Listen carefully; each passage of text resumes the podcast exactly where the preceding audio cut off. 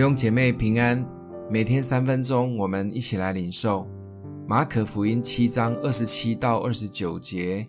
耶稣对他说：“让儿女们先吃饱，不好拿儿女的饼丢给狗吃。”妇人回答说：“主啊，不错，但是狗在桌子底下也吃孩子们的碎渣儿。”耶稣对他说：“因这句话，你回去吧，鬼已经离开你的女儿了。”这里又是一桩让耶稣被震撼的信心事件。一位外邦的迦南妇人呼求耶稣来医治她被鬼附的女儿，耶稣一句话都不说，因为他很知道自己服侍的次序及对象。最后，耶稣直白地告诉他，还没有轮到外邦人来领受，他现在被差遣是要到以色列家迷失的羊当中。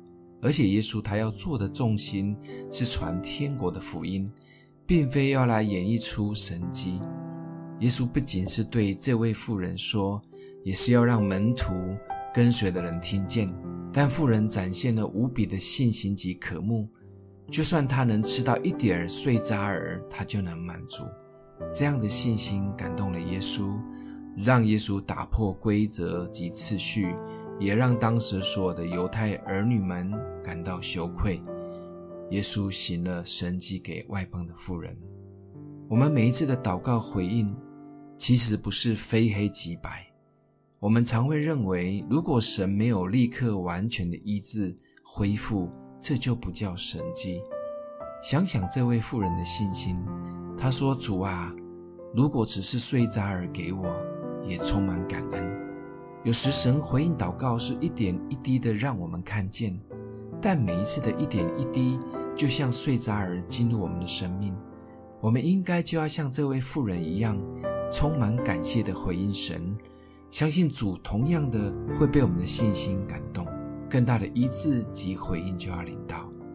这位妇人用谦卑的心呼求主，顺服主，等候主，即便只是一点点碎渣儿落下来。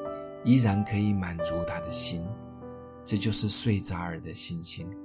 继续的呼求，全然的顺服，耐心的等候，充满感谢。